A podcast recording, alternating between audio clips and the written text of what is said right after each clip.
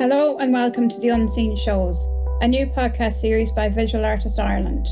My name is Joanne Laws and I'm features editor of the Visual Artist News Sheet. This podcast series features interviews with artists whose exhibitions have been either cancelled, postponed, or sealed behind closed doors due to the closure of all cultural venues in March in response to the coronavirus pandemic. The continued absence of physical encounters with art in public spaces has prompted us to find other ways of communicating with artists about their work.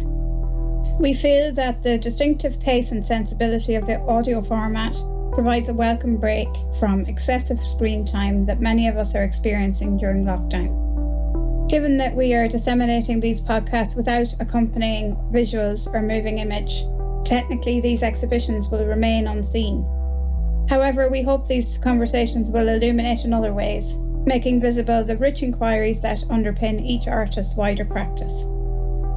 The fifth podcast in this series features an interview with Gary Coyle, whose most recent solo exhibition, Dreaming Different Dreams, was presented at the Kevin Kavanagh Gallery from the 5th of March to the 25th of April. I spoke to Gary via Zoom in May about the core themes of his practice and his approach to exhibition making.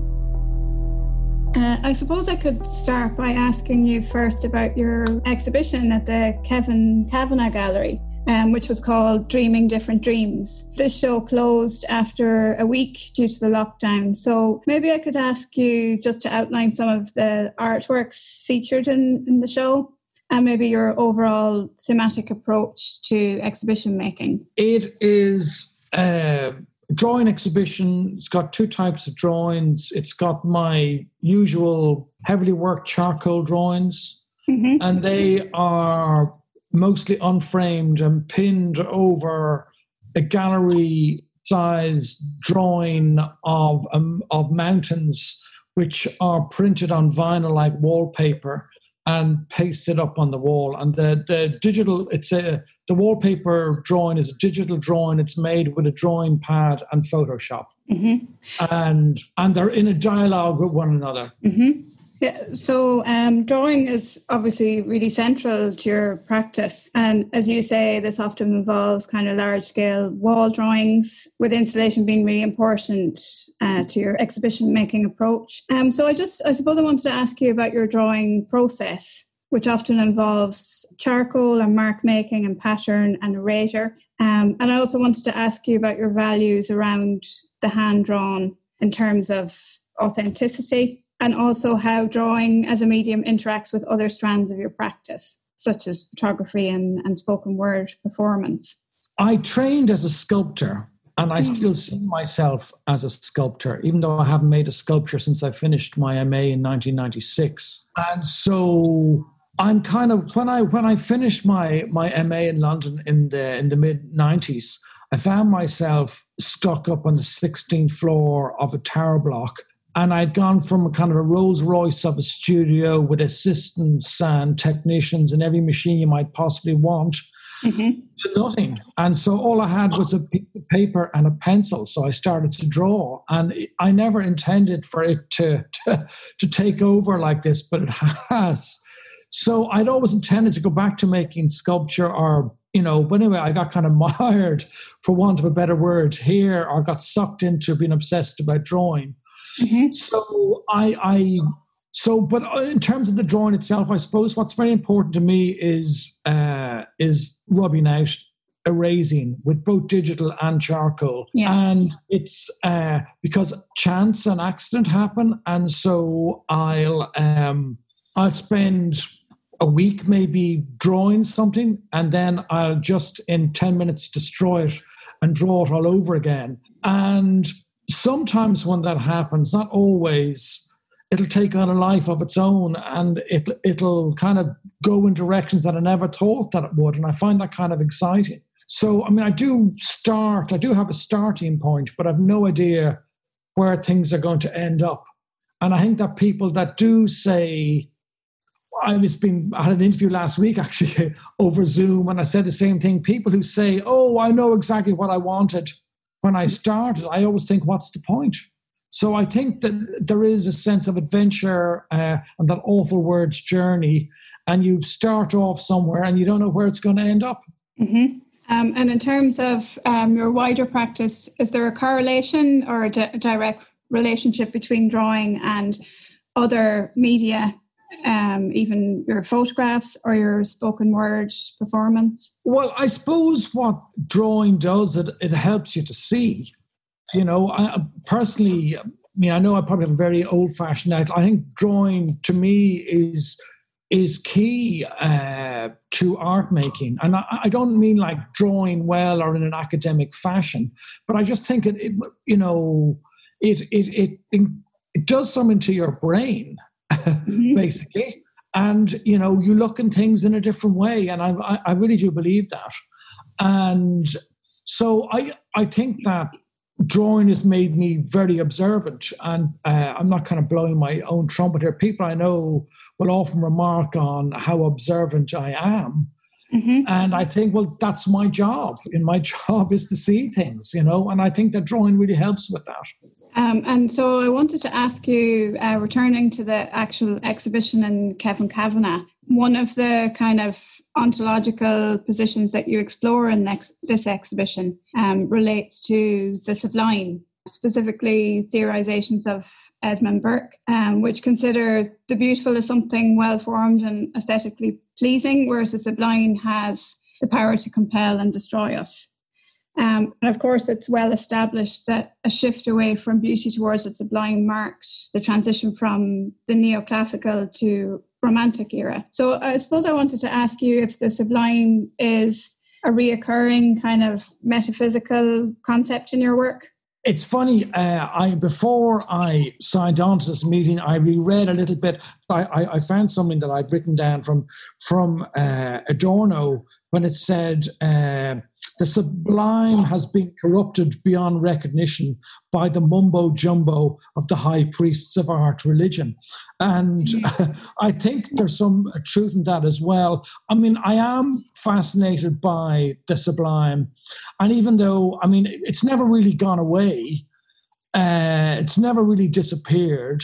And then also, I swim in the sea every day. And I think it's very easy for people to. Um, to think it's outmoded or old fashioned, and then you are swimming in a really heavy swell with massive waves, and mm-hmm. you think, oh my God, actually, there is something in this sublime stuff, you know, uh, and I can just, you know, wipe us out, and we are so insignificant in the face of nature. Mm-hmm. And uh, you know what's happened in the last two months is is proof of that. Yes. You know, um, I think the Sublime is back with a bang.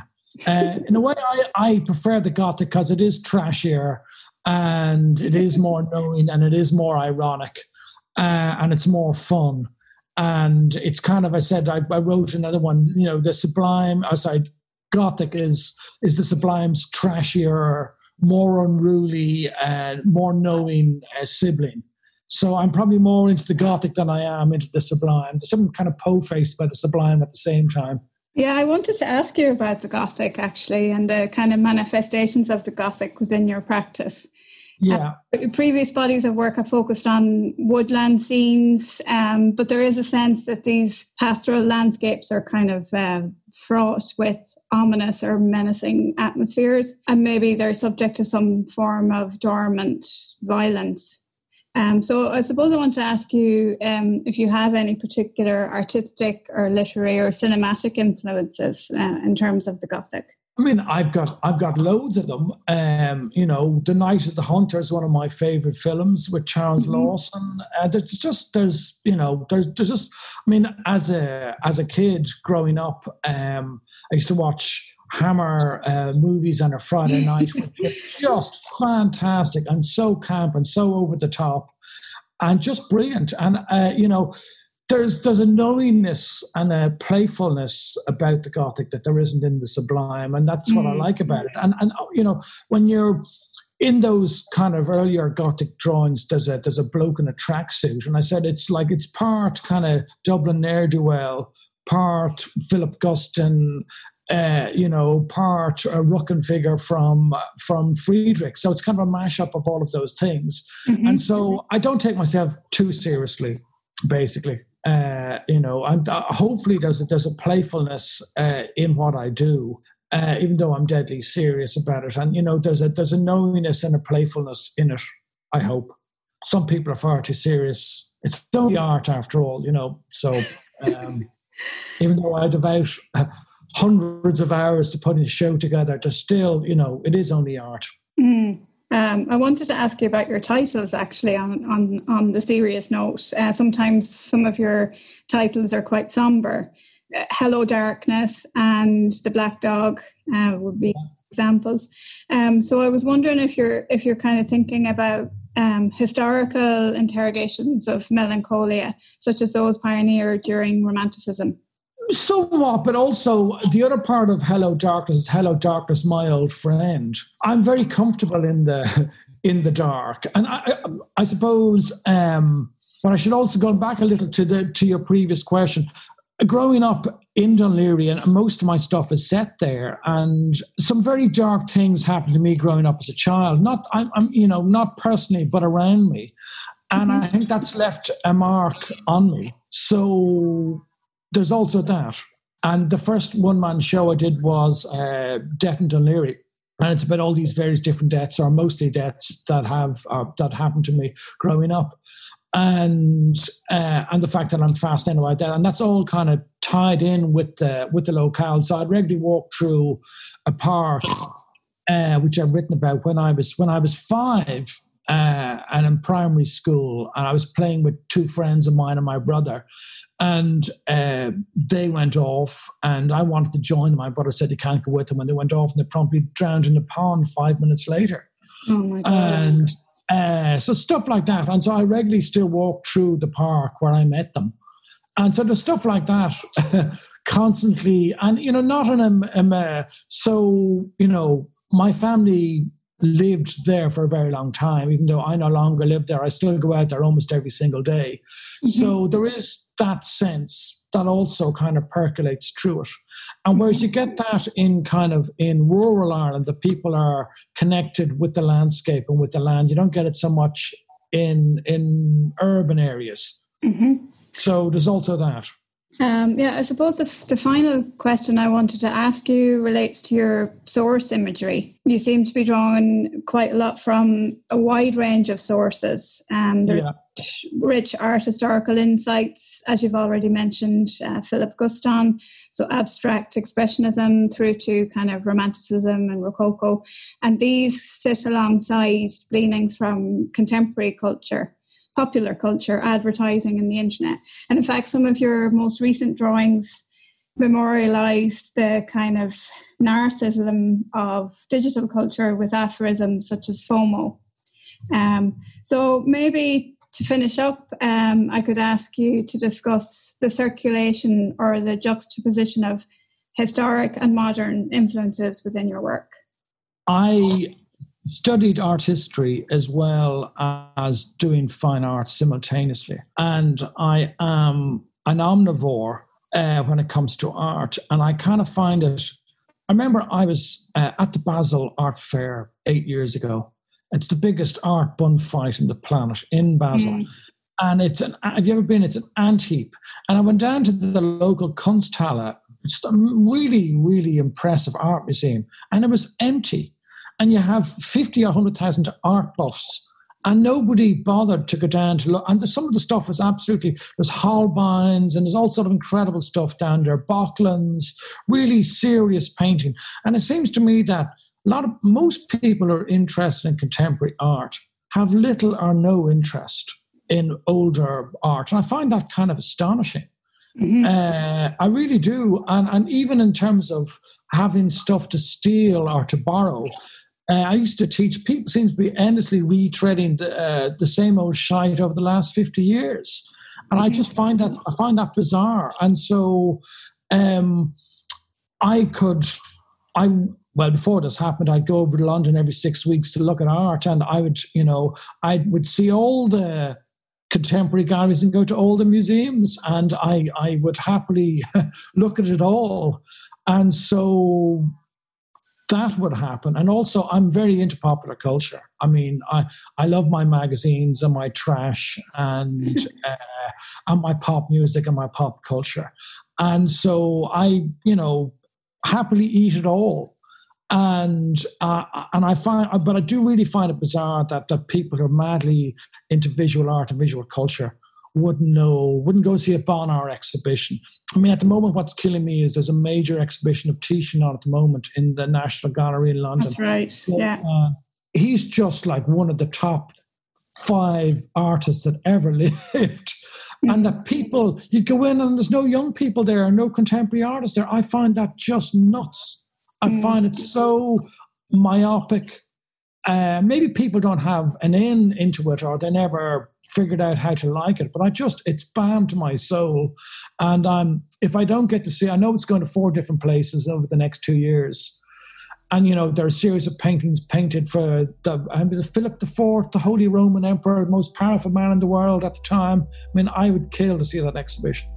Yeah, we might uh, wrap up actually. Uh, thank you very much for your time today and for these really generous insights um, into your work. Thank you very much. It's very nice to talk to you, uh, Joanne, and uh, hopefully everything is, is going well with you and yours. You have been listening to The Unseen Shows, a podcast series by Visual Artist Ireland. These podcast interviews have been published every two weeks on SoundCloud. Where possible, condensed versions of some of these interviews will be published in the Visual Artist news sheet. Special thanks to our production editor, Christopher Steenson, for audio editing and the music for the podcast.